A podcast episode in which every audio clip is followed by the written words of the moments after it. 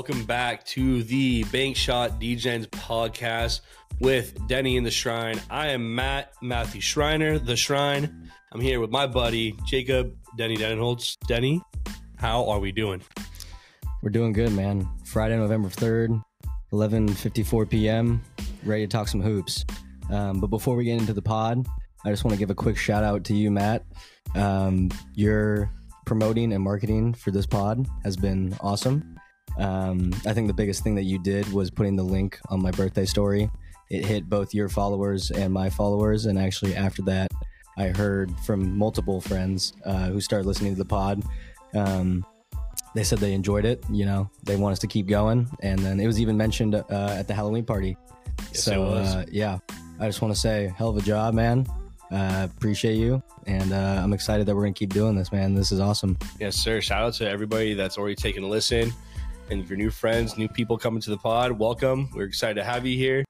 And we want to introduce you to a fun thing we're going to be doing every single podcast.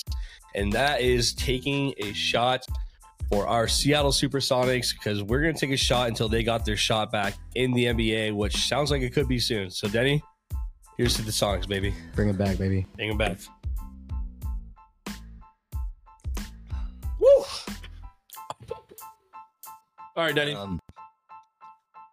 So, for those of you that don't know, I mean, obviously, as any NBA fan would and should, we all have bias. And so Denny biases towards a certain team he likes to call the Phoenix Suns sometimes because of our former boy here from the Seattle Supersonics, draft of 08, the man, KD himself. Denny, what about them Suns? What do you got? Well, you know, 5 games in, 2-3. They got wins against both the Warriors and the Jazz. You know, they looked all right. They lost against the Lakers and the Spurs twice. Both those Spurs games were very frustrating. Game one, they were up by 20. The Spurs kind of, you know, slowly worked their way back. As the game got, you know, went on, Wembanyama was getting more comfortable. The offense was flowing, and then the last play of the game, you know, KD just gets the ball inbounded, and they double him, rip the ball out of his hands, go in for a, you know, fast break layup for the win. I get that, you know, KD's probably a, you know, 90+% free throw shooter. You know, you want the ball to be in his hands at the end of the game, but in a scenario like that, I think there was literally 5 to 6 seconds left. He should have just threw the ball up court, and, you know, the game would have been over. So that fucking happened. And then 2 days later, they play against him again.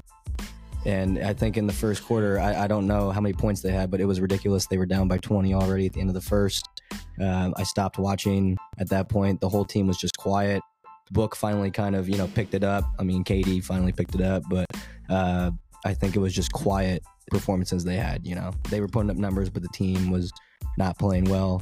Wembanyama looked insane that game. I mean, he had 38 points that game, and he really was just looking more and more comfortable. I know that, you know, Beal hasn't been playing.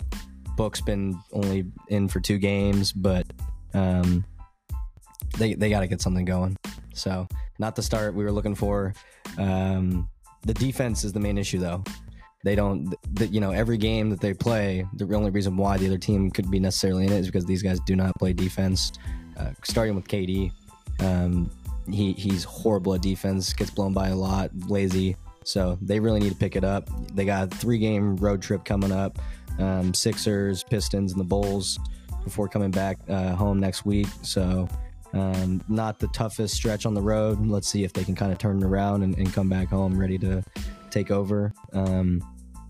But yeah, do you have any comments about the Suns? I just no. You're floored, Denny. They were just looking at that DeAndre Ayton trade now. Do you think they'd do it if they meant they were lacking this hard on defense? Like, DeAndre Ayton is that guy who can guard Victor Wembanyama. Like, I hate to say it, the Suns are making Victor Wembanyama look like a generational talent, like everybody says he is. Isn't that crazy? You know, yeah. I mean, Nurk is, I would say, you know, having Nurk is nice because he's more of a playmaker. You know, a little bit Jokic-esque, but not even close to compared to Jokic. But at the same time, he's not like the, you know, he's probably a good defender, but he's not the defensive anchor of DA down low. And so I think that does hurt him a little bit. And so, you know, I mean, there's still a bunch of new pieces on the team. They're still trying to click. I will say the one thing is that when Book has played, he looks locked in. He's been very efficient. I think he's shooting like 50% from the three. He's averaging like 30, even though it's, you know, 2 games, small sample size, but he's been looking pretty impressive. And he I think he's carried that in from the playoffs last season. So I'm hoping, you know, once Beal comes back, if ever, we'll get to more of that later, that the team starts clicking. Yeah, I think they'll be, I mean, I'm not counting them out by any means here. They have 3 wins already still? They got 2 wins, but, you know, up from here. No, they still got all those offensive pieces. They don't have Bradley Beal yet, which was a big part of their trade this offseason. Yep. And the biggest thing is, like, I don't think you need to expect more from Nurkic, first of all, to be a defensive presence on the end. Right. You cannot depend on KD to be blocking every single power forward and center on the freaking court, man. He can't block any. Yeah, no, the man couldn't even bench press at his combine. He can't block any. So yeah, so you can't. You gotta, as a team, just work better on that. I will say, you know, on a high note, I think the role players are looking pretty good. Yeah, Eric Gordon, you know, is still pretty knocked down from 3. He is, and you know, the whole core of the, you know, role players. Honestly, Grayson Allen, I hate to say it, has been. You know, whenever he's hitting it from 3, your only defensive piece. But yeah, whenever he hits, you know, if he's efficient from 3, he's not too bad. So if the role players can keep it up when the main guys come back, you know, it should be light work. Yeah, completely agree. But enough about the Suns. How, you know, what do we want to talk about with the Thunder? What are your thoughts? I got a lot of thoughts. Some great, some bad. First off, I want to first speak. I'm going to go backwards here with the Thunder. We're going to first talk about the game that they just had today. They just played the Warriors in the first game of the play-in tournament, or not the play-in tournament, the in-season tournament. And we're going to talk about that a little bit later, about how that works and where thoughts on that everything is. But today was the first night of it on Friday, November 3rd. And there was a big controversy to the Thunder Warriors game at the very end here because Draymond decided to hit the rim on Curry's final shot there. 0.02 left on the clock after this went in, right? So the ball went in. It would have gone in without that, without Draymond, or Josh Giddey was right underneath Draymond as well, pulling down the net a little bit. But Draymond hit the rim, which is by definition been in the NBA for a long, long time. Is if you touch the rim and it's still in the cylinder, then that is a goaltending. You touched the rim, goaltending. But they decided at the end of the game that it was goaltending, but his hand hitting the rim didn't change the trajectory of the ball. So they counted the basket and the freaking Warriors won. It was tied 116 going into that. And the freaking Warriors won. So I was very pissed off about that. But despite that, I'm very, very freaking confident in this Thunder team for the fact that we just should have forced an OT without our best point guard, one of the best point guards in the NBA, Shai Gilgeous-Alexander, out because he rolled his ankle the other night against the Pelicans. And we lost against the Pels, but it was a really good game against the Pels. We guarded Zion really well. The man was not shooting very, very efficiently. In the end goal, Vucevic kind of just had his way with the entire offense. And so I think, the Thunder are doing what they needed so badly with Chet. He's being a defensive piece down low. He had 7 blocks against the Bulls the other day, the Cavs. And he had, I think, 4 blocks against the Bulls. He's averaging almost 4 blocks a game right now, leading the league in that. And so he's doing a great job. Chet's doing exactly what I wanted him to do. He got 24 points tonight as well. And I know we've lost a few. We've lost against, first loss was against the Nuggets, who I think are going to win the NBA title. They're just dominant. And I don't think we were that bad against them. So, you know, I'm taking the small victories there. And then we lost against the Pels. And that was a very close game as well. Literally came down to the last minute, and we're playing a little bit of selfish ball. So I think Mark Dagnall needs to coach a little bit better on that. And then, you know, we lost against the Warriors with a high ankle sprain on Shai Gilgeous-Alexander. So I'm pretty confident in the Thunder so far this season. yeah, Chet's looking good, but I see plenty of room for improvement. But that's exactly what you want out of a rookie, is showing signs of greatness, but doesn't, you know, he doesn't have it figured all out. I mean, you can't know what to expect once you get to there. So it's just a young core. The whole team is just young, and so it's all you can do is look up from there. Obviously, they're gonna keep developing. Shai is crazy. J-Dub, J-Will, Chet, Giddy. Yeah, every young guy on that team. First, like, three years, So it'll be in with the draft picks also. Yeah, I don't know. Cason Wallace is doing really good, right? Defensively, 3-point, everything. I'm telling you, he's a really good defender. Yeah. That was the thing. I think the thing he was known for, I think, at Kentucky, was just a lockdown defender. Big Cason Wallace guy. So now I feel fine if we have Lou Dort or Cason Wallace or J Dubs. Yep. Or Chet. Like, I'm confident every single one of those people to defend any piece on the floor. I'm really impressed with J-Dubs more this season than anybody on this team. He is beefed up. He's getting in there. He's taken a dip points-wise so far, but he didn't pop off for points until late in the season last year anyways. But J-Dub is looking dominant. He said he put on some weight. He said he was at the gym all offseason so he can bully some of these people in there, and he bullied his way against Zion, and he's not shied down from a fight from any big man on the court so far. So yeah, I'm very excited for this Oklahoma City Thunder. Well, we'll have to give some more updates about our teams going forward, but the small sample size, it sounds like we both are looking for some improvement, maybe a lot of improvement from our teams, and but they both have the pieces to do it. Yeah, so those are two Western Conference teams right there. But Denny, I heard we got a friend in the house today. We got our boy Jason B. Richardson over here, special guest star today for the pod. Eastern Conference fan, Boston Celtics fan. Jason, let's hear a quick rundown of the Celtics so far this year. I know everybody's here. It's really tough not having a mic because there's a lot of things that were said that I really wanted to interject on, but I'll save that for later, except for the fact that Chet's only averaging 2.6 blocks per game, not 4 that Matt was talking about earlier. But that's besides the point.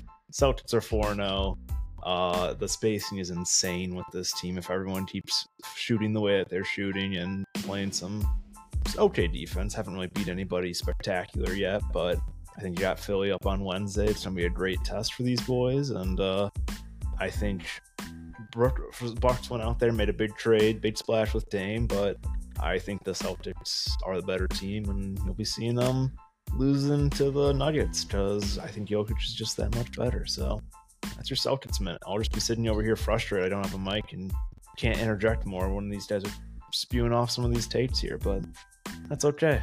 We'll work on it for the future. I'll try and write some of them down and share them with you guys later. Don't you worry. Thank you for that, Jason. Also, I just want to say the Celtics are just always impeccable about having crazy starts to the season. I think the thing was, last year they won like 18-2 or whatever to start the year. Then you went down, kind of on a losing streak a little bit, kind of fluctuated after that. Yeah, right, okay. So, hey, I think they can do it again. Jason Tatum, he's the guy. He is the guy. It's a Jason thing. Yeah. Well, looking into, big news around the league, Matt, obviously we got to talk about the Harden trade.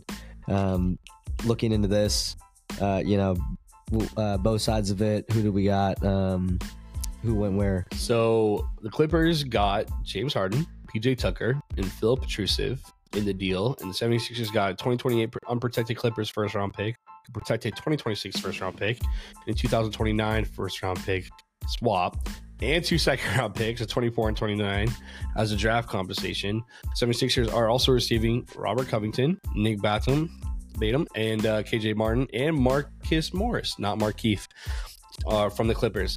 The Thunder, Sam Presti cannot have a single trade involve the Clippers without getting involved. So Thunder jumped in. It is a 3-team trade, and the Thunder sent their least favorable of the 2026 first round picks of theirs to the Sixers, and the Thunder gets a unprotected clip from the Clippers in 2027.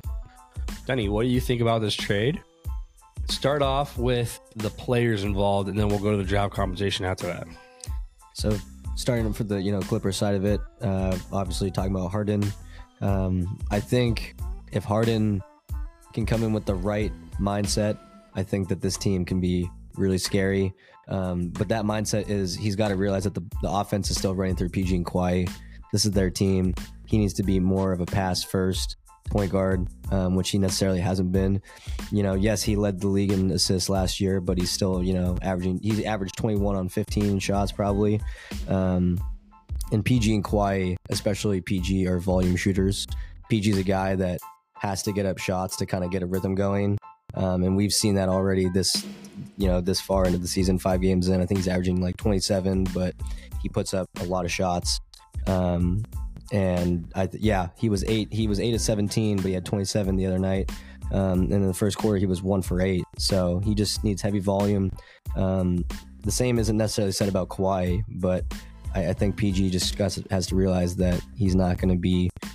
Harden has to realize that he's not going to be averaging 25 and 10 a game. He can still average, I think, 15 and 10, but it just needs to be an efficient 15 and 10. So by that, I mean he needs to be kind of more of a catch and shoot guy probably than a create his own shot guy.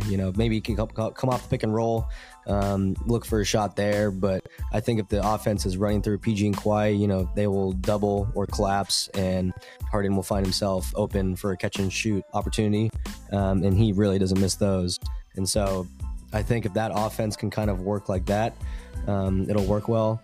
Harden came out the other day and said that when he was talking about his time in Philly, he's not a system player, he's the system.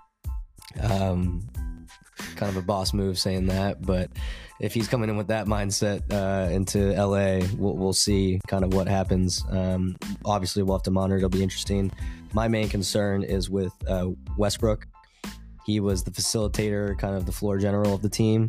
But essentially his role, he's very good at it, but he needs the ball in his hands. And in this offense, it's probably going to be in Harden's hands. So will Russ have to come off the bench? I don't know. But we've seen what he can do when he comes off the bench. But before I kind of go into more of it, your boy Russ, what do you think about Russ? Do you think he's going to have to go to the bench? You think he stays? I'm just worried if he doesn't have the ball in his hands, he's just not as kind of effective, in the whole game. No, yeah. I mean, we already saw videos of them when Harden showed up to the locker room. Russ is excited to have James Harden back. They were bros. And when they first started out, they both got drafted by Oklahoma City Thunder.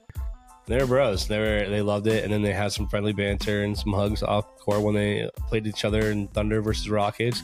They've been in this league in a long time. They know each other very well. And so I think that only helps them in the long run, as even though both of their games have changed dramatically since they were blasted on the team together, I definitely think they both know, they still know each other, who they are, and what kind of shooter puts them best. And so I think Russ, he's played so much ball in the past when he's had to, but I think Russ, especially while he's in his time in LA, is there to help his teammates. And like you said, the floor manager, floor general. And he's really putting his team, he's doing what's best to put his team in the best hands. So if he thinks he can make a shot, he pulls up to a shot. Like, he's not going to waste a moment, but he's also making these obscene passes where he's trying to pass the ball around, get movement going, and he's giving it to the people he says he's open, and he's getting it to who he thinks is going to win the game. Because he's playing selfless ball a lot more, and I saw this specifically in this last game here. Was a huge game, probably my game of the week. This last game of the season so far, actually, was Lakers Clippers, the classic LA matchup. The game ended up going to a tie because of Paul George, and just mainly Paul George, honestly. But that game, Kawhi ended with 30 plus, Paul George ended with 30 plus, yep. And Russ was 1 rebound away from triple double, yep. As natural, with like 4 steals, wasn't it? 4 or 5 steals, and it was a great game. Scored like 24 points, or I think finished around there. I think like those are 3. Like, that's a lot of that production is going to go down with Russ no matter what, because Harden's going to shoot, but Harden's not going to take away from his assist game. Harden's not going to take away from his rebound game for sure. Right. He's like the only point guard that rebounds like crazy. So I'm excited. This trade's gonna be good. I know Russ decided to have James Harden there, at least from what we see. Maybe Harden becomes more of a spot up guy, catch and shoot guy, and then I think he needs Russ, and then Russ just facilitates. If that happens, that's it. That's a scary team. I mean, right there. Harden really. But you're right. Russ and Harden, they've known each other forever, and so they're boys. I think if they can kind of click, kind of mesh for that leadership, all those guys are leaders in the locker room. Yeah, I think if they all can come together, it should be a scary team. Yeah, fun fact: James Harden led the league, but the same season he led the league. Like, I think it was a league record, 3 points made. But that same season, he also held the same record for three-pointers missed. So that man had like the most attempts of 3 points crazy ever. Attempts, yeah. That's when he was just like a lone man team over there in Houston. Yep, just doing his thing. Yeah, yeah. So that was a crazy trade. It was great to see. I'm like low key excited just for the Russ and PG aspect of it. I do miss Harden, obviously. Last thing I want to say about the Clippers. Sorry for interrupting. No, you're good. Yeah. Go. Again, when we talk about this team health, I was listening to a podcast the other day kind of talking about duos in the playoffs in terms of how many games they've played together out of all the games they've been on the team together. PG and Kawhi have been on the same team for 37 playoff games. They've only played in 23 together.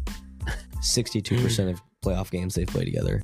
Of course, that's it's probably one of the lowest out of any duo that's made the playoffs that often. So that just comes back. That just goes back to health. It's all about health, that team. But I mean, if they can stay healthy, that should be a scary team. They were my five in my preseason rankings. We'll see if they bump up a little bit. What if KD goes to the Clippers? Just hear me out. I mean, it fits his MO, and that's my boy. I hate to say it, but it fits his MO. What if KD is like, dude? Wait, you know what? I know we low key dirty like that, bro. I know we low key fighting on the floor. We've been talking shit to each other up in each other's faces. But you know what, Russ? I kind of love you, and I'll meet you up in LA. Hey, man. After that All-Star game they had where he threw that oop, the whoosh. Yeah, one of the greatest moments of my life. After seeing all that beef, like, come on. After seeing all that beef, because they were always going at it in each other's faces, and so to see that they do that, I remember that game like no tomorrow. Man, I hated seeing that shit. I was that rowdy fan. I was that man up there yelling Cupcake. I'll be honest, I'm not gonna hide from it. I mean, I don't blame you. If especially being a Russ supporter, like if I was a Russ supporter, I'd be getting hyped. Yeah. If he was getting in KD's face like that. Oh yeah. But to answer your question, if KD were to go to the Clippers, I'd be like, damn, he's doing book dirty, and he's just fulfilling his MO even more. That happens. You and me are going straight to Simon's house. All right, Denny. Before we move on, can I just say a couple things about the Sixers? Yes, go. So with this trade, it really just opens up the floor for Tyrese Maxey even more. And I think, Tyrese Maxey's already a huge player on that team, already puts up great numbers. I think this is his backcourt now with no Harden. And we already talked about in the last pod, we didn't know what Harden's situation was, so we were saying how Maxey's going to have a great year. I think this can even, I don't want to say a breakout year because I think he's already kind of had that, and I don't want to necessarily say, I don't want to go far enough to say an all-star year, but I could think he can have a very impressive year for the Sixers. And so I'm very interested in that.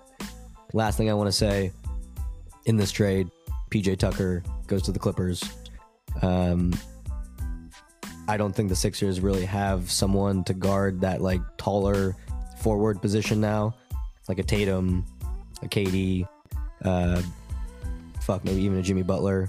They don't really necessarily have someone to guard, or just even have like a defensive presence on the floor to at least feel comfortable. Oh, this guy is going to be able to get this guy down low, or best corner three ever. Yeah, or yes, best corner three. I think that was maybe a big hit. I mean, that they got back Rocco, Batum. They got a pretty good load back. Yeah, I was just going to say defensively. Yeah. Rocco, I would say, would probably be the next best defender. So it may not be as bad as I think it would be, but I think just losing PJ Tucker, though, would be interesting to see. Yeah. It'll be interesting. Yeah, I think both these teams really just benefit in the long run. I don't think there's a lose-lose here. Oh yeah, Batum's biggest. He's always open. He always is knocking down shots. Biggest winner though, obviously, is the Thunder for just fucking over the Clippers again. Yeah, it's the best part. Also, we own them. What time did Woj drop this at? Woj bomb. I was like 11. It was 11 our time. Yeah, and classic Woj. This man and Shams are the two best tweeters out there for the NBA news. Just like our Shefty over there in the NFL as well. But so Woj literally has to board a flight, and Woj literally wanted to get this so bad before Shams that he literally missed his flight because it was literally boarding and taking off. He's like, I need to get this out. So he literally misses his flight in the airport and just to drop the Woj bomb. I fucking love it, dude. I love Woj. That's called commitment. Did I tell you that I got a photo? Me and Simon got a photo with him at the summer league. That's pretty legendary. Win lobby, just in the casino. Like we're just walking by one of the bars and we just saw him up there.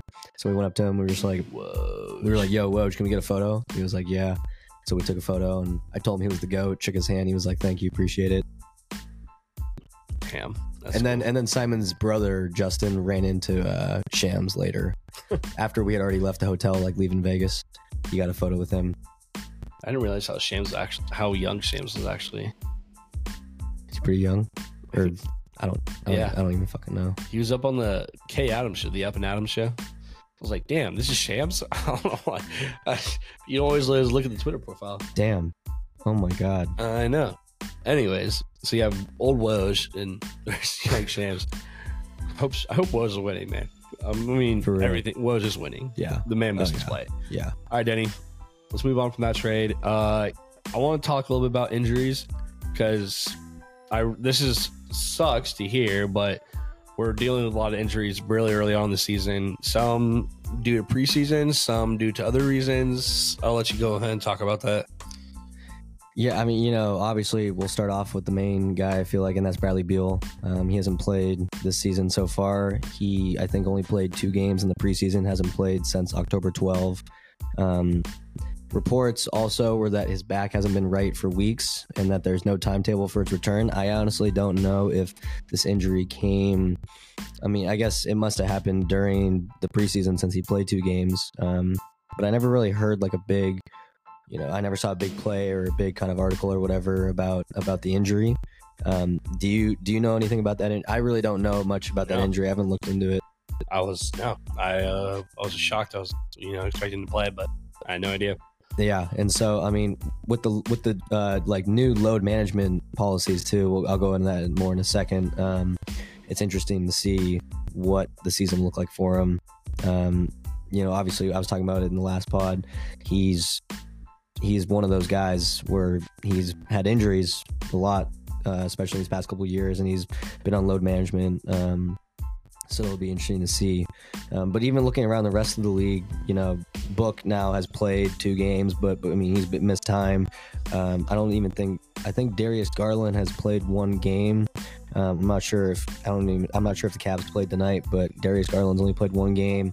Cam Johnson's only played 1 game, and he's going to be reevaluated in, I think, 10 days.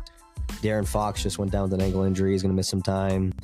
We were talking about, I think, Anfernee Simons. He got that wrist surgery. He's out 6 weeks. And so it's weird, that injuries have just been plaguing the league. I mean, there's other guys, too, that I haven't even played yet. Obviously, Beal, Jared Allen, Jared Vanderbilt, Trey Murphy. And so it's just really interesting to see how many injuries there have already been, either from the preseason or recovering from something in the off season. We're 2 weeks in and it seems like, injuries are already starting to kind of add up. So it's, and then, looking, especially for kind of those big time players with load management. They have, you know, they set this new policy for load management this year. Back, I think, last year, they set the new rule that you have to play at least 65 games to be eligible for any of the major awards in the league. Yeah. And then this offseason, they created like a new policy. That means you can't, it says you cannot rest more than one star player from a game. A star player is identified as someone who's been an all-star or an all-NBA in any of the last three seasons. But it says that you have to make stars available for nationally televised games and in-season tournament games. By that definition, Victor Wembanyama is not a star. Did he not play? He didn't play an all-star or all. Oh, I see what you're saying. I see what you're saying. That's why, like, I think it's dumb. Oh, okay. Yeah. I think it's ridiculous. So, like, you just, I see what you're saying. I mean, that's what I was going to say, but you have to define a star, you know? And I think I guess that's how they define it. Yeah, someone who's been an all-star or all-NBA in any of the last three seasons. Like we talk about for a rookie. Yeah, like we talk about, Victor Wembanyama is you know, generational talent, and you could technically rest him, and you can argue this against the league, because that's what they did define. They didn't define rookies. Right. Rookie was not an all-star. Rookie didn't do any all-NBA. Or NBA. Yeah, hasn't even played fucking three seasons. Exactly. So. Shit. I didn't even think about that when I was writing all these notes down. No, that's actually a good point. So, yeah, I think it's... it could be anyone who hasn't even played three seasons in the league. Yeah. Or you could have someone who literally just popped off last year and was like a great person this year. Yeah. Fuck, dude. Wow. Like Halliburton, right? Right. Yeah. He was probably one of the top players on the Sixers offense right now, or just in general. Right. Like, he's technically not considered a star player, even though I think a lot of people other than JoJo would call him a star player on that team. I'm really glad you brought that up. Yeah. I think it's... I didn't even realize that point, so... Yeah, I think that's where you like kind of look at it as like, oh, why do they have to say star player, and then why do they have to define the star player in that kind of way, you know? Fuck, man. That was really. I guess we're just gonna see how it plays out this year. They, you know, the league, I guess, in the policy claims they're gonna be sending out some pretty harsh punishments, but we'll see if they even send out the punishments. So yeah, we'll see. I mean, it's like it's just money. $100K for the first fine, $250K for the second fine. I mean, we'll, but like you've been saying, we'll see if they even, you know, investigate or even do that shit. Yeah. So, yeah, just kind of looking overall at injuries and load management. Obviously, you know, only 5 games in, but it's really already starting to affect the league, and we'll just have to kind of monitor it. I fucking hope Bradley Beal comes back soon. The Suns need him, so let's get him back. Yes, sir. All right, Denny.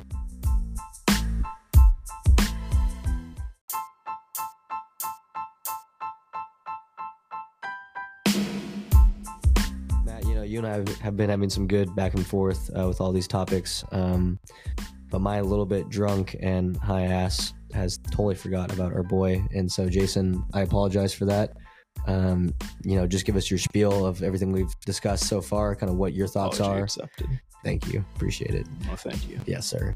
And so, yeah, you know, just let us know what you're thinking from everything we talked about, our takes and all that. Oh, absolutely. I have been taking notes, so don't worry, everybody. Right, we're going to start at the bottom and go up to the top. Matt's hate for Wemby is just sad. He's just jealous that Chet didn't get his year in the spotlight last year, because Chet's a really fun guy.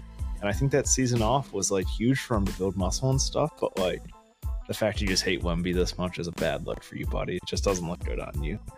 The load management's a fascinating system. I think it's going to be a fun test period this year for the NBA.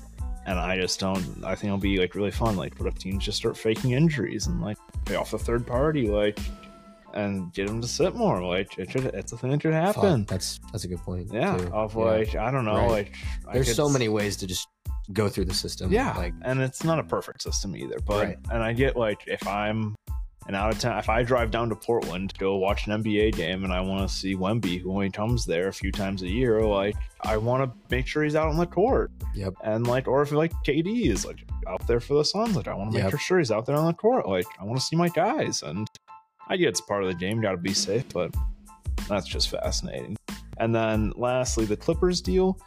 What are the Clippers doing here? How many teams has James Harden left on? Three. So he left on the Rockets. Yep. Got the fat suit out. Pulled some similar shit with the Nets. Pulled some bullshit with the Nets. Yeah. And then wanted out and just fucking left. And got out. Got out. His way out. Yep. And now he's out of Philadelphia, which is where they just didn't pay him a lot of money. Bloody. It was all same. It's been bloody every time. Yeah. And there's only one basketball, right? Have the rules changed recently or no? No, Matt's shaking his head now. So yeah, there's still just one basketball. There's one. Only one person can have it at all times. Yeah. So how who stormed? How do you keep everyone operating at that Clipper side of things? That's the question. Yeah. We'll see everything has to work out perfectly for it to work. Yeah, exactly. So the question is, will it work? We'll see. Risk. It is. Max is going to be a dog for the 76ers. A little afraid of him to see what he's going to become from a Celtics perspective in the future, but Maxey, dude. I'm not worried about him. He's bum right now. He will be a dog. You can hear that. You heard that here first.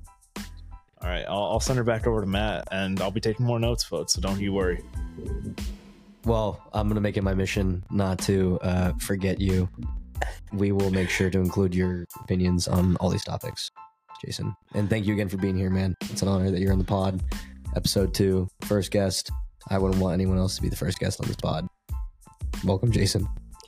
I can think of a few people. I'm just kidding, Jason. We love you. All right. We're going to do a quick look into the NBA City Editions. So if you don't know, the NBA drops new City Edition jerseys every year since, I want to say, about 2015, 2016. They've had them for a while. Some of them are really good, some of them are really bad. So we're kind of taking a look at these overall jerseys right now. They kind of try to make a story out of these that has to do with the team itself. So for example, like the Miami Vice jerseys, one of my favorite ever, was nice City Edition that the Miami had the last couple of years. And you know, Miami Vice is just those colorful, those lovely colors. An old show from when my mom watched, apparently. I don't know. She's old. Love her, though. Love you, Jody. Sorry if you're hearing this. Daddy, I got up on screen right here right now. The City Editions. Just pick a couple that you might like and take a couple that you might think are just stupid. This is... I'm trying to even look at these. Hold up. Yes. So Denver's is just hilarious. I think it's so funny that we're a mile high. Let's put how many feet it takes to get to a mile on the front of the jersey. That's just some funny shit, man. And then I think that's really it. The rest of them are kind of mid. Do you like any of them? I don't like the fact they do these every year. I get they're cool stories and such, but you kind of take away from the story when you try and tell a new one. What do you think of the Boston one? I know it has to do with a gym outside of Boston there where basketball was founded. It's all about the gym there. So whatever, cool story. Yeah. But when you do it every year, it kind of takes away from it all. So, but those are just my thoughts. Okay. Which one's the one that says culture on it? That's supposed to be... I was about to say... Culture. I think that's one of the dumbest ones. There's does nothing else. Just black and red. It just says Heat Culture. Yeah. Nothing special. None of these really, pop out to me in terms of ones I enjoy. I like the... shout out to Miss Fat for teaching me 5 tomatoes for my mile and feet. 5280, maybe. That's kind of funny one, actually. I like the I think the cool ones are, I like the Timberwolves a lot. It's got the icy blue. Those look freaking sick. And I also really like the District of Columbia. Those are kind of cool. A little bit different, different color scheme, which a lot of people complain about. It's just taken away from the original team. They were just completely made up colors. I feel like those Utah ones look like their old school jerseys. Yeah, the Utah looks kind of old school, but kind of new. It's kind of nice. Is that not their old school jersey? It's wait, time out. No, it's kind of similar, but something maybe a little bit different. Okay. Yeah. But yeah, other than that, it's just everything else. Oh, I like Indies quite a bit. Indies kind of got this, that's cool. This 90s neons kind of vibe, or 80s. pretty cool, you know, obviously in the racing culture over there. The Suns one looks like one of their other fucking jerseys. Doesn't even look any different. So there's just no Y in the Valley. Yeah. It's the only difference. Same color. So. KC's boring. San Francisco's boring. I honestly haven't really even seen any of these until right now. NOLA's boring. H-Town, boring. Yeah, I kind of agree with Jason. Most of these are pretty mid. They're pretty mid. Really nothing stands out to look at. Even more exciting part of the play-in tournament, they have these lovely new floors that they have specifically for these play-in the season tournament. And what do you think about these floors? You know, I think they were released a couple days ago or, you know, some time ago on Instagram. So you're able to see photos of them, but they were like digital photos. They weren't the actual court. And so I will say that when I saw clips of games today, I didn't realize how defined the colors were, how like I don't know. Some of the games I feel like I couldn't even see the players, or my focus was not on the players. There's some pretty bad ones. Yeah. They're doing this because of the in-season tournament, right? Yeah, it's to promote the in-season tournament. So how is that supposed to promote the in-season tournament? Dude, I don't know. It literally just looks like a 2K floor. It's like literally just a 2K floor. Like on your my team, you can create your own. They probably created these courts in 2K, and then like, and then we're gonna put this in. I don't understand it. I don't know what the hell the reason for it is. Continue their sponsorship with EA Sports. Yeah. Jason, what do you think about the city jersey? Any more thoughts on the city jerseys? And what are your thoughts on the new courts? The new courts are ridiculous. It's a nice thing to post on Twitter, so you can get a lot of interaction from the aggregator accounts and your main account. It's just kind of like meh. It's hard to watch basketball on that screen. Cool how the trophies in the middle of them, though. It's not like cool redeeming part of them. Yeah, that is pretty cool. The in-season tournament cup. Yeah, we'll be talking more about that in a little bit, but right now we're going to go over kind of our, you know, the rankings so far, standing so far in the year. We're going to start off with kind of someone we're, you know, surprised with in a good way, and someone we're surprised with in a bad way from both conferences. Starting with the Eastern Conference, let's go with the Western Conference. Matt, what is a team that you've been surprised by in a good way? What team is performing well that you did not necessarily expect them to? I'm gonna go with the New Orleans Pelicans. They're looking good. Zion's being Zion. They're looking good at a team. Obviously, they beat my team, so I'm a little salty, but I gotta put respect on the team. They have a lot of people in depth in that team now. CJ McCollum's sharpshooter. You know, the Valanciunas down there with Zion kind of all over the place. I think it's good for them. It's a good team. I'm excited to see what they do here. My main concern from them is just another team with health issues. Honestly, obviously you see it with Zion, and then also another person who's been hurt a lot is B.I. Mm-hmm. B.I. is hurt a lot. Yeah, he's injured right now, I think. Yeah, I think he's been out with a foot injury. Yeah, I didn't see him play against. I feel like he's had a history of foot injuries too, and he's a prominent role in the offense. Yeah. I mean, B.I.'s a hooper, and I feel like these are the prime years of his career that he's just. This is not the first year he's been hurt. It's been for a while, and I feel like these are just the prime years he's losing with injuries. So yeah, but they've had a great start so far. Anything else you want to add about the Pels? Nah, I think they're shocker. Well, I think this will continue their success. I don't know. Like you said, I'm kind of weird about the injuries. Brandon Ingram, I'm with you on that point. I don't know if they can continue. Right now, they're currently at the 4 spot, tied with the Mavericks, who are also 4-1, with Denver and Golden State both at 5-1. I don't think they sustain this. Especially going to this play-in tournament, in-season tournament, especially the in-season tournament coming up. I don't think they'll be as competitive as a lot of these other teams that are playing for this. Yeah, you know, they're playing well. I think a team that I have that has been surprising me by their play so far has been the Mavs. I have a lot of bias against the Mavs just because of how their season ended last year, pulling their guys out, it was an opportunity to get in the playoffs. I feel like they, if they had their guys in and, you know, were locked in, they could have potentially made it. But this season, they're now 4-1. They just lost tonight to the Nuggets. But before that, they were 4-0. Luka's averaging 34, I think 10 and 10 right now. I think he's shooting 50 from the field, 40 from the three. And he's doing this all while Kyrie's been hurt. I think Kyrie played today, and I think that was his second game of the year, possibly third game of the year. And so honestly, what I've seen from their offense so far this year is they got a lot of shooters right now, got a lot of catch and shoot guys. And so when Luka, they're just raining it out there. I mean, everyone on that team can shoot. They have Grant Williams, Tim Hardaway Jr., Seth Curry.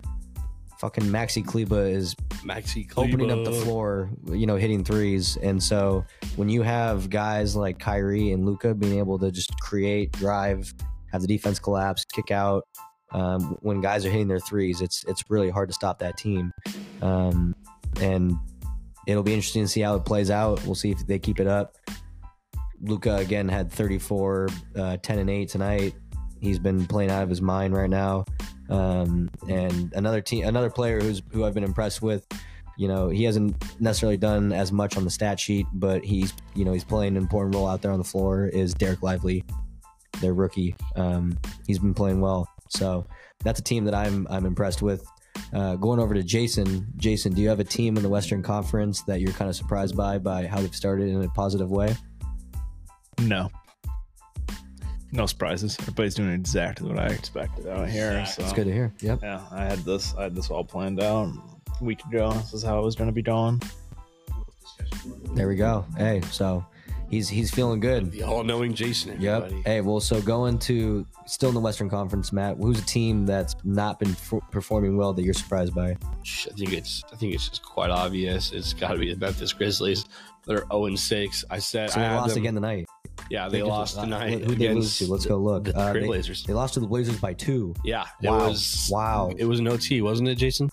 Yeah. Wow. It was an OT tonight, and they didn't even come close to an OT. So Jaron Jackson had 30. Desmond Bain had 33. The fact Smart that looked like crap. Yeah, the fact that David Roddy is their third highest scorer is nuts. Yeah, Marcus Smart had 8. 0 for 5 from 3, 4 from 12 from the field.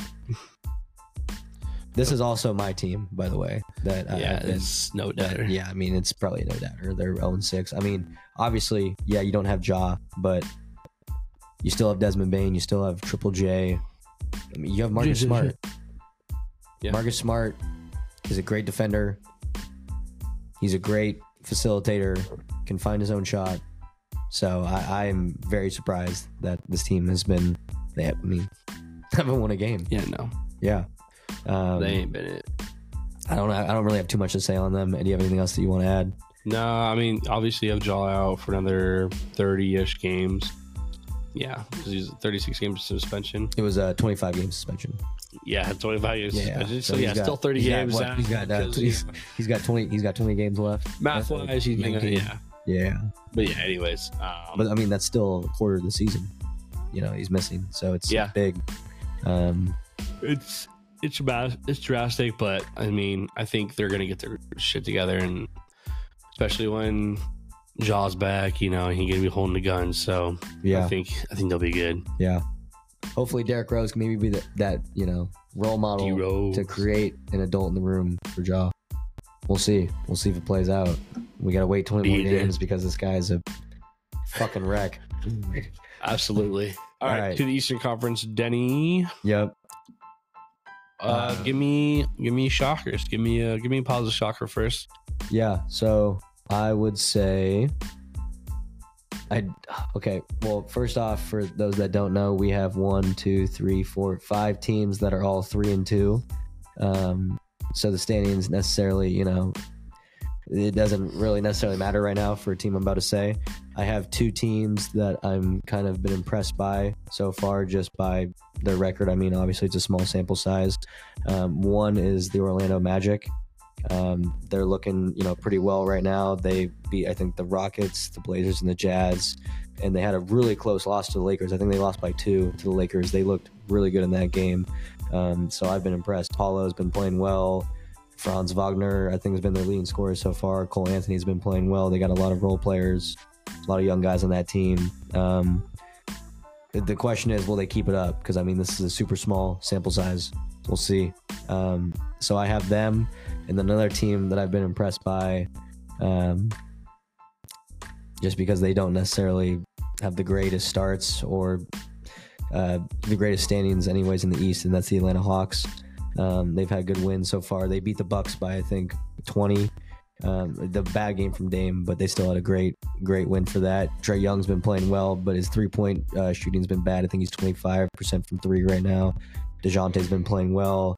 And a guy who's been kind of rising for that team is Onyeka Okongwu. Yeah, Okongwu. I think right now he's playing an efficient 23 minutes a game.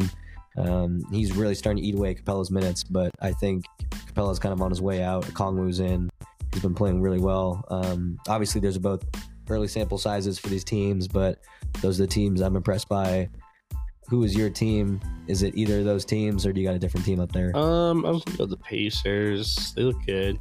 That's your team right there. I think that was that finished out your rankings, preseason rankings. Yeah. I think they deserve the Eastern Conference. And I think they're going to continue to do good. They got a good young core over there too. Former Gonzaga guy Andrew Nembhard over there, actually getting some actually good minutes out there, which I'm really excited to see. And they got a good stacked team. They're doing exactly what I thought they were going to do. I guess I'm Jason, all-knowing. I knew the Pacers were going to do this, kid. Don't believe me. I'm going to go straight into my biggest shocker on the low-wise just because I think everybody expects a lot more. It's just the Milwaukee Bucks. But I'm going to do two shockers. One's the Milwaukee Bucks. Giannis is not looking like MVP caliber at all right now. Do you blame that on Dame? Do you blame that on himself? Or what do you do there? And I don't know who to blame specifically, but they need to figure out how to play together, Dame and Giannis, and they need to figure out how to get this team a 3-2. Obviously, like I said, stupid early, but they play the way they've been looking. They ain't gonna win no Eastern Conference at all. Yeah, I also have the Bucks as my shocker for bad team, but first I want to go over to Jason to see who his team that's been playing well that he's shocked by. Let's hear it. I love how unserious the Washington Wizards are. I do have some negative thoughts about Jordan Poole just because of where he went to college, so I will hold that against him.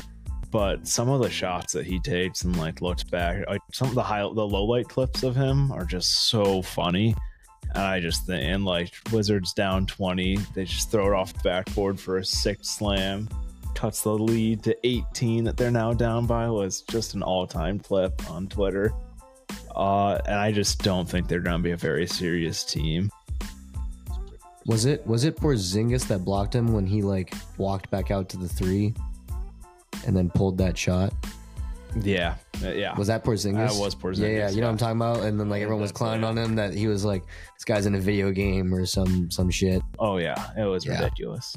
Oh, and also shout out to the Bucks fan who hit a half court shot and won $10,000. Yep. Not gonna lie, I think it should be a little bit more for hitting a half for someone random coming out of the stands at a half court. Like in front of all those people, they're deserving more. I'd say that's like a $15,000 on a minimum. National TV. Oh, yeah. If it's national TV, if it's on TV, yeah. If it's on, you put that up to 25. Come on, you bump it up. I agree. But yeah, Washington Wizards on serious, and excited to see how bad they'll be this year. Do you have a team you're impressed by that's been doing well?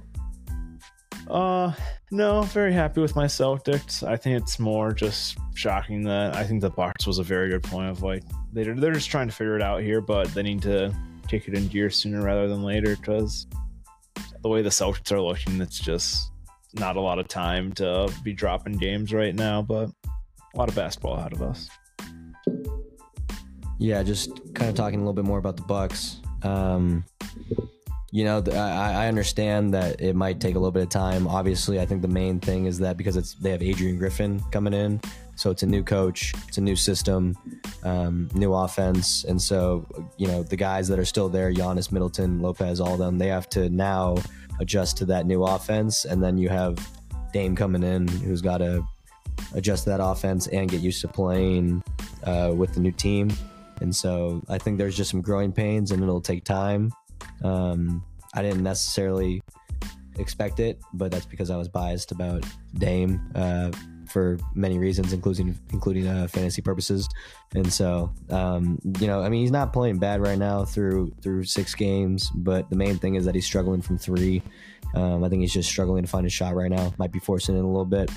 One stat that I saw, I don't remember the specifics of it, but basically what I saw is that right now in that offense, out of the pick and roll, Dame and Lopez are doing more pick and roll than Dame and Giannis, which should not be happening. I was talking about it in the last episode.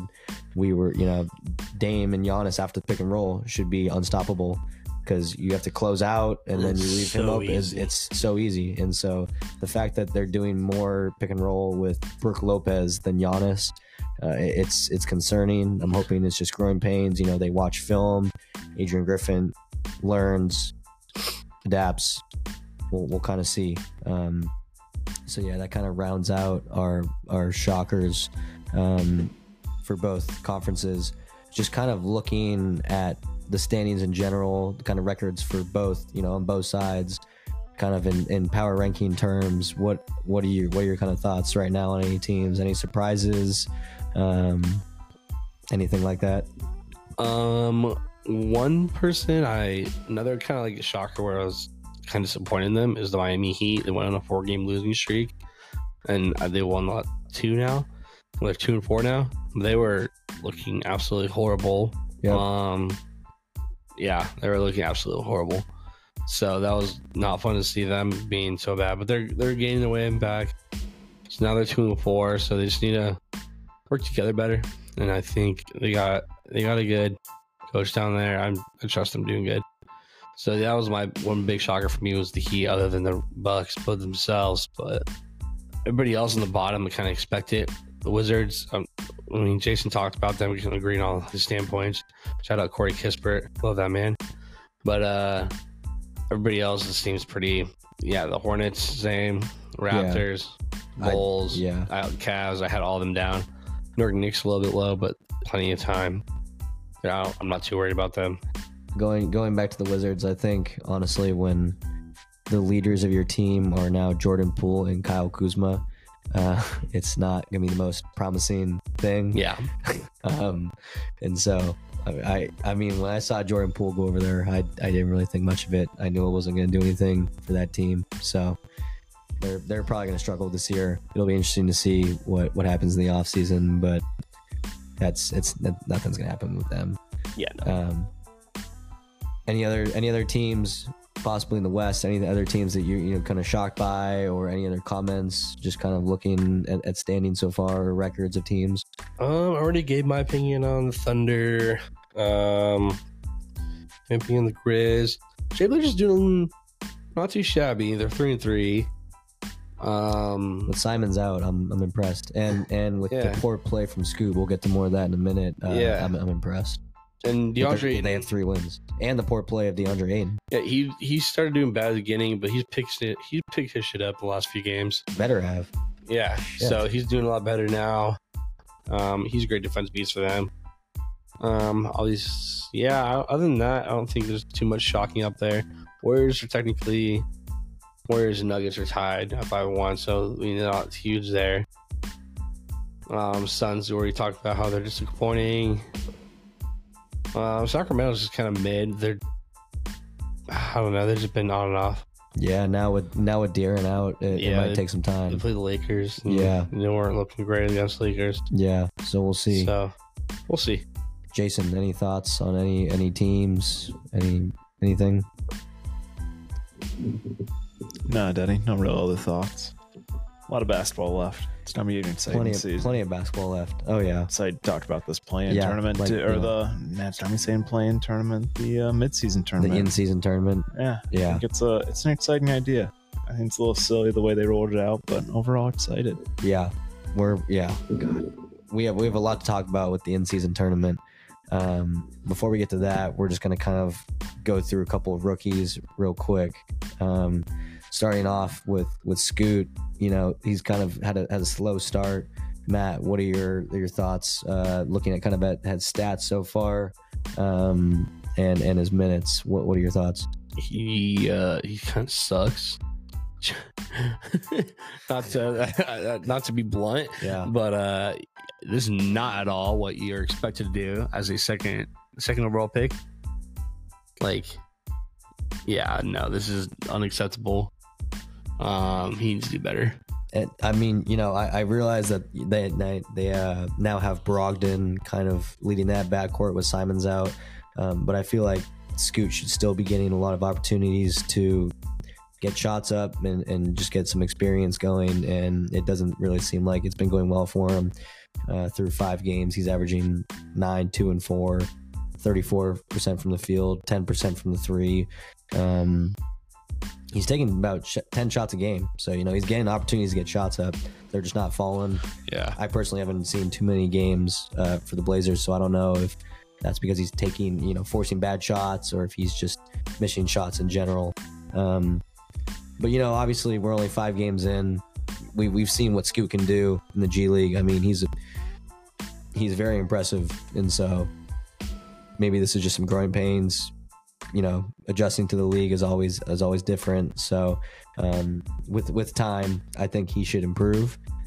Jason, do you have any thoughts on Scoot Henderson? It was pretty shocking with how bad he started off the season, and just like a lot of the athleticism, it's just trying to get into a system too. Like, yeah. It is G League is definitely, it's an interesting league for good development and as another option opposed to college, but it's just not the same. It's not the association that everyone's used to playing in. So I think he's just still getting adjusted here. I'd be shocked if he ends up this low and doesn't have some sort of correction back up towards the top with the other rookies around Chet and Wemby, because I think on this Blazers team there's a lot of opportunity for him to grow, and kind of we saw that with Jalen Green last year if he did a good job of growing into his role on the team. And I think something similar will happen here with Scoot. I like that comparison, and maybe it'll be interesting to see. Yeah, maybe right now with Simons out, maybe Brogdon will take more of kind of that facilitating role. Scoot can be more of a scorer for now, and then when Simons comes back, maybe that'll change. But I agree. I think with time, just growing with the offense, getting more chemistry with players, everything should be going well. Moving on to our next person, Mr. Wembanyama. I think, Matt, I will start off talking about him first just because he is my projected Rookie of the Year. Mistakenly. You know, he's been, the 2 games I've watched him play in were both the Suns games, and I think watching those as time went on, especially into game 2, he was progressively looking better and more comfortable. Game 1, 18, 8 and 4 blocks. He really started getting going in the second half. You know, really was part of that run that brought him back from down 20, and then the game-winning layup, of course. And then going into game 2, 2 days later, I mean, finished with a career-high 38, 10 boards, hit 3 threes, 2 blocks. I think what we see with Wembanyama is just, it's obviously just the height, being able, I think, to run the floor with that ball handling ability is pretty special. Right now he's averaging 28 boards and 2 blocks. The Spurs have looked impressive so far in the season. Keldon Johnson, Devin Vassell, both are really strong guards for him. Zach Collins has been looking impressive down low with Wembanyama. This will be an interesting team to look at. But I, you know, watching the last 2 games that Wembanyama's played, I've been very impressed. Matt, I know that you are a Chet guy, but do you have any thoughts on Wembanyama 5 games in? I got 2 quotes. One's from Dylan Brooks and one's from Shaq. Let's hear them. One from Dylan Brooks is, Dylan Brooks was asked about Victor Wembanyama, because obviously nothing but the media is just all over Victor Wembanyama. The man fucking takes a jump and the world knows. And so the quote from Dylan Brooks is, he's asked about Victor Wembanyama and asked about his play, and all Dylan Brooks said, he's just tall. And I felt that, because we already have plenty of tall guys out here. He's not even the tallest guy in the league. you know? So what differentiates him from those other guys that are that big? Have you been impressed with his play, though? Yeah, no, I've been impressed. That's what I was getting to. He's good. He is good, but not to quote Shaq, what he said, everybody says, he says, he's never seen a guy like Wembanyama. Yes, you have. His name is Bol Bol. Bol Bol just don't play hard. And I think there's a few handful of people that are just like Bol Bol, Chet Holmgren. I'm sorry, I'm going to say it now. And a few other guys, there's these big guys that are playing like that. So, yeah, we have seen a Victor Wembanyama, and it just proves it that way. But, yeah, this man is playing hard. He's 19 years old. That's kind of just insane. When I was 19. But no, he's good. Obviously, I do. As any normal person would, I get annoyed with the media hype. But he's good. I just don't. I just want to say. I want to say one thing. Wemby and Chet, kind of the same kind of build or whatever. But that Shaq quote comparing him to Bol Bol, I think, is a little ridiculous. Obviously, maybe they're the same build, but if you look at Bol Bol's highlights, I think he only really had highlights when he was in high school and people were questioning how old he was and what grade he was in. He played good for Oregon. He played well for Oregon, but after that, he really hasn't done anything. Maybe necessarily hasn't gotten the chance, but I get what Shaq's trying to say with that quote, but I just think you can't even compare Wemby to Bol Bol like that. Wemby's already years ahead of Bol Bol, I think. That's all I got to say on that. Jason, what are your thoughts on Wembanyama? Anything you got to say? Said a little bit earlier, it's just a bad look for poor Matt over here for how much he hates this generational talent. He's going to be in the lead for years, and this man just despises him because he's stealing the spotlight from Chet because LeBron stepped on Chet's ankle. So, here we are. It's we all made it here today because of all those events, but I think Wemby's awesome. I think he's going to be... I didn't know he was only 19. That fact has missed me up until now, and that's fucking crazy. He's a youngin'. Yeah, that's going to be awesome because he's going to be around for so long to torture Matt and to do some really awesome basketball things, too.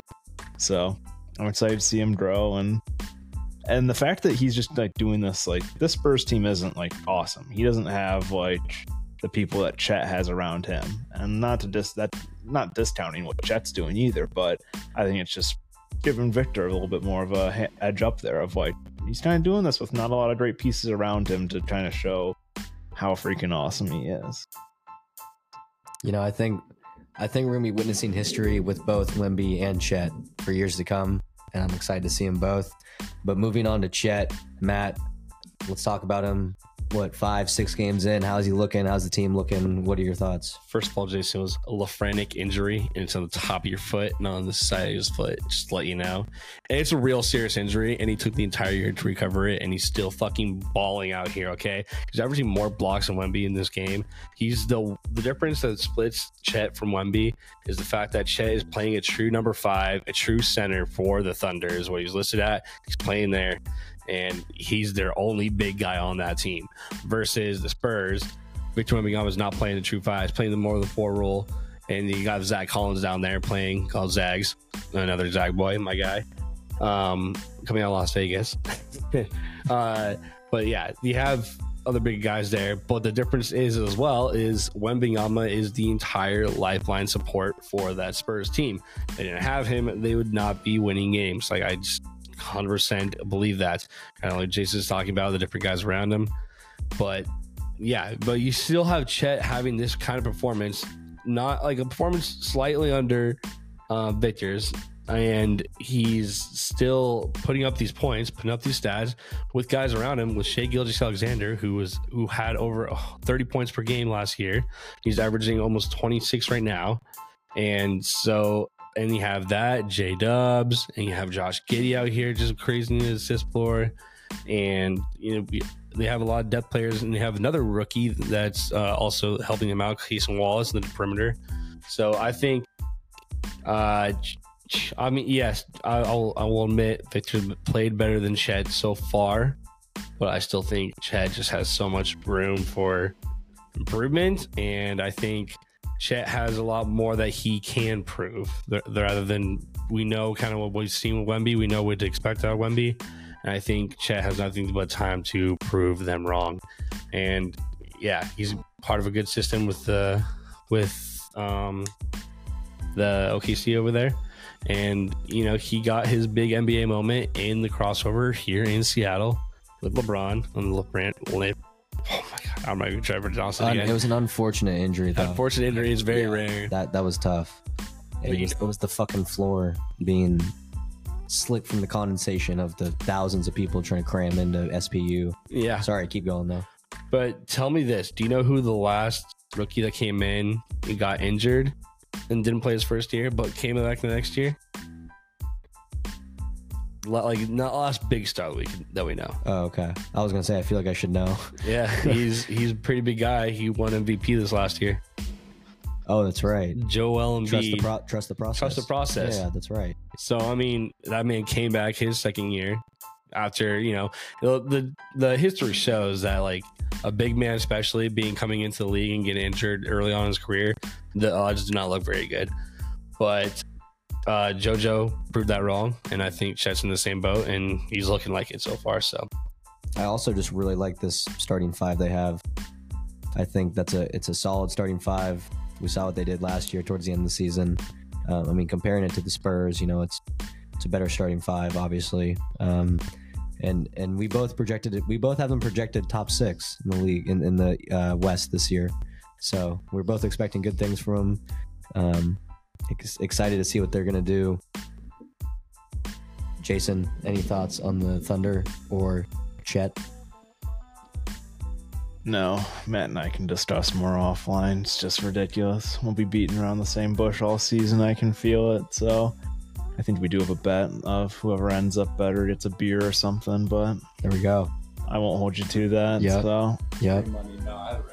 Oh, he's not written down, folks. So no, there go. I was like, excited to see these rookies. I think it'll be a really fun year for them, and excited to see how them grow. And I think the in-season tournament will be a great opportunity for see them shine there. So. Yeah. Yep.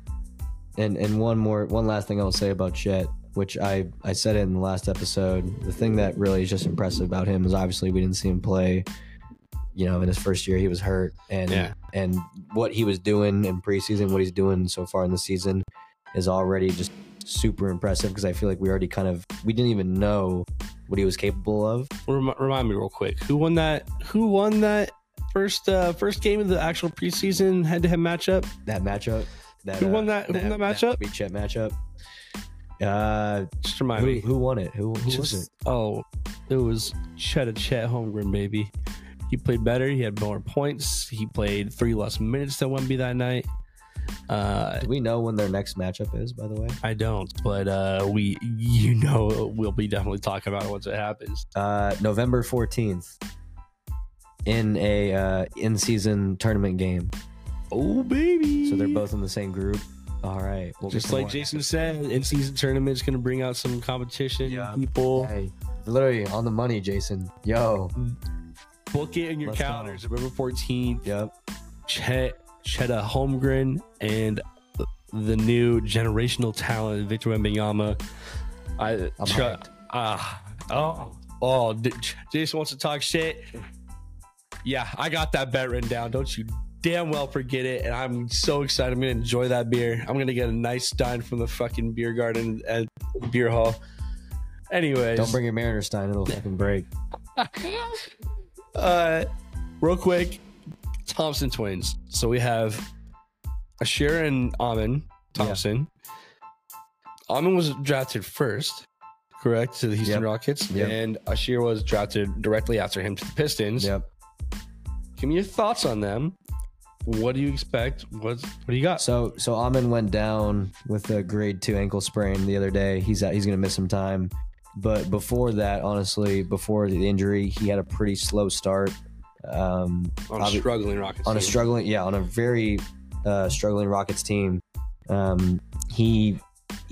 I think he has to kind of find his role in a backcourt like that, especially with Jalen Green and now Fred VanVleet coming in. You know, again, being in a new system, it may take time, But he really was not playing well. I've been more impressed with Ausar on the Pistons. Through through 5 games, he's averaging 11, 9 boards and 4 assists in about 29 minutes. It really seems like he's been playing efficient in minutes. I'm excited about that Pistons team. I've said it, you know, I'm a Cade Cunningham fan. I'm expecting a lot this year out of them. So Ausar's been impressive. He's been doing kind of what we've seen, you know, as I mentioned in the last episode, he was the MVP of the Overtime Elite League that they played in. And Amen's just, you know, he's had a slow start on a struggling team, and now he's going to miss some time. So it'll be interesting to see kind of what happens while he's out. And then when he comes back, Matt, what are your thoughts on both those guys? Yeah, Ausar's look really freaking good. And he's trying to prove, I mean, obviously it's not fair because, stupid early, and that's not fair that his brother got injured, but he's trying to prove here that he's the better brother. And he's good. He's doing really good. I'm really excited for the Thompson twins. Sad that his brother's out, but Ausar's doing great for the Detroit Pistons. They're actually not doing that half bad. So they're definitely shocking me a little bit. Cade Cunningham's great. Having his second year, sophomore year. So, yeah. All right, Denny. We're moving on. Thoughts. We're about to go into the in-season tournament. Really quick before we go, one underdog rookie you've had. I hate to be cliche, but I think I'm gonna go Cason Wallace. Just because I actually doubted him more than because I'm not sure. I think we talked about in the last podcast. I actually really wanted Derek Lively instead of Cason Wallace. He's actually balling out. He's averaging 8.3 points per game right now. He's like doing lockdown defense. Yeah, I really like him out here, but if I take the non-biased out of there, I'm probably going Ausar Thompson. He's doing really good. Yep. We just talked about him. He's he's producing all ends of the floor as well. So it's not he's just like shooting good, but yeah, he's helping his Pistons out. So I'll take Ausar / Cason Wallace. I like it. Yeah, no, he's been hooping. They've both been playing well. I had a couple guys I was really looking at. It was kind of hard to decide who I wanted, but who I'm going to go with, Jordan Hawkins. He is the guard out of UConn. He's been playing well. He's a good shooter. Huge defensive piece for them. Yep. He's a good shooter. Yep. So I'm expecting big things out of him. He had a really good last year at UConn. And now going into the in-season tournament, kind of what we're going to wrap up this episode with today. Obviously, tonight was the first night of games. Games are, for group play, are going to be Tuesdays and Fridays for about a month before they move into the knockout round, which is going to essentially be just single elimination.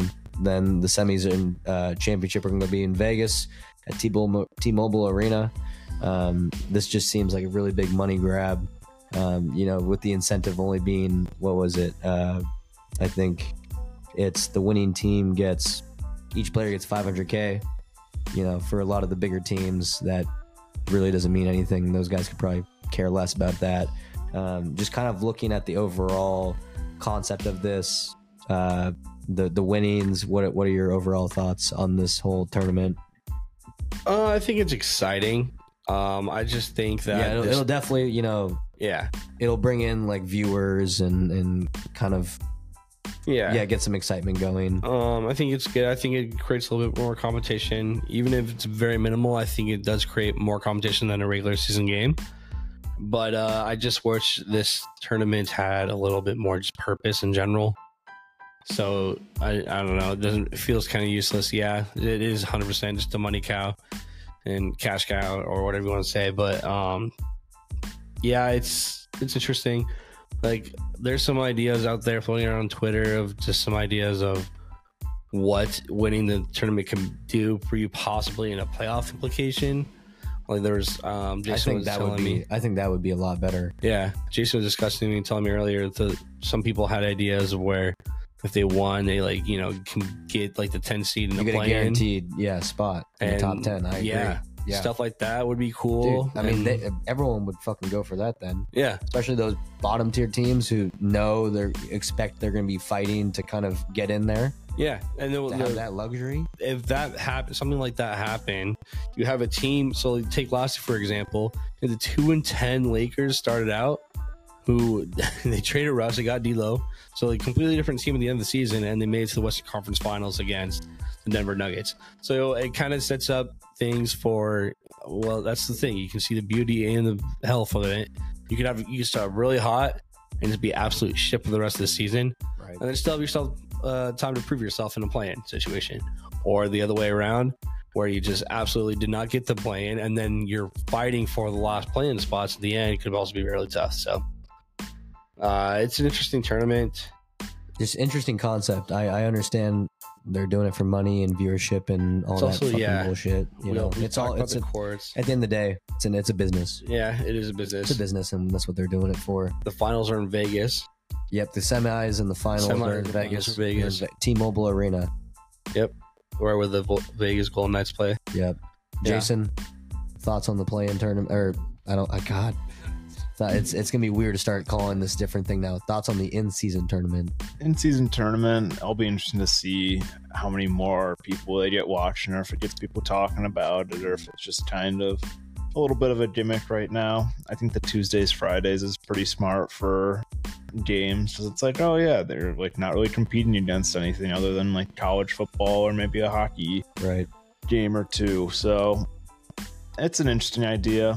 I think it will be... I tuned in tonight. It was kind of fun watching as a more casual fan to see games were close and interesting. So I think that definitely helped with tuning in. But what'd you think of the courts? No, I couldn't stand the courts. Yeah. I mean, it's just my eyes hurt watching. Exactly. I feel like I don't know what I'm like. Yeah. I just don't know what I'm looking at. Was the purpose of those courts just for this tournament? Yeah, no, that's just for the tournament. That's just for Tuesday, Fridays. They'll have their special courts out there. So I'm trying to the arenas love paying their people more money to switch over the courts, but feel bad for those workers. Yeah. Sorry guys. I don't understand it. Yeah, it's a tough one either. Yeah. Obviously, so we got about a month of group play games. Everyone plays, I think, 2 home games and 2 away games against the other 4 teams in their group. We got 3 groups. 3 groups per conference. They all look, somewhat balanced. I can't remember how the picking was. Give me your thoughts on this real quick. Yep. So why do you like this or do you not like this? Also, why do you think they did it this way, of why they have 3 different groups in each conference instead of just doing what their divisions already are? So they're not in their they're not playing their divisional. They could have one of their divisional rivals in here, but it's not just a divisional matchup. Why is it not a divisional matchup? Thoughts, whether you want a divisional matchup or not, or you like the way it is right now that's kind of randomized? I think for this being kind of like a different kind of tournament, I kind of like how it's randomized. Obviously it's still staying in the same conference, but I think it brings a little bit more excitement, just so you know, it's not necessarily teams all in the same division fighting like they do every year. I was reading something earlier about how the groups were picked, like kind of like the draw. It was really some complicated thing. Yeah, so 5 different pots, and each pot had like a different like record in terms of standing in your conference. Yeah. So for example, pot 1, all the teams that were in pot 1 were the teams with the 3 best records in the conference from the season before. Oh, okay. Pot 2 was the teams with the 4th to the 6th best records. Okay. And so essentially what they did is they picked 1 from each of those pots and then put them into a group. And that's how those groups were created. Okay, that makes sense. So it's like one of the top 3, one of the 4 through 7 or 6, one of the 7 through 9, 10 through 12, and then 13 through 15. And they put them all into a group together. And so that's the reason why I kind of like it. For this, the whole reason of this tournament in general is supposed to be for excitement and viewers and money. And so I think this is a good way to kind of change it up, make it different. So it'll make it more exciting. I think it's, the top team from each group makes it to the knockout round, and then there's two wild card teams. It gets a little complicated for how the wild card teams look.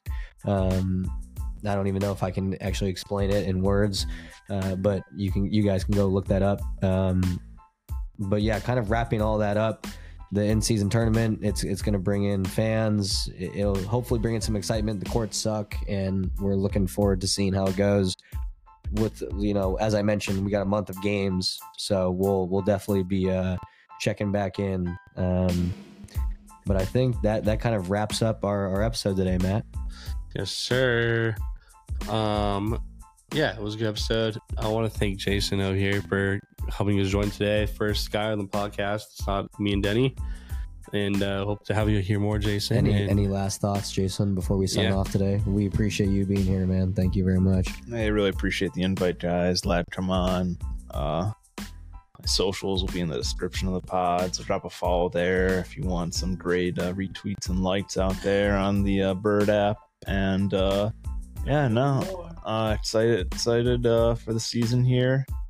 I think Pistons are taking it all too on the in-season tournament. I think they're gonna get hot. I think it's a Cade coming out party.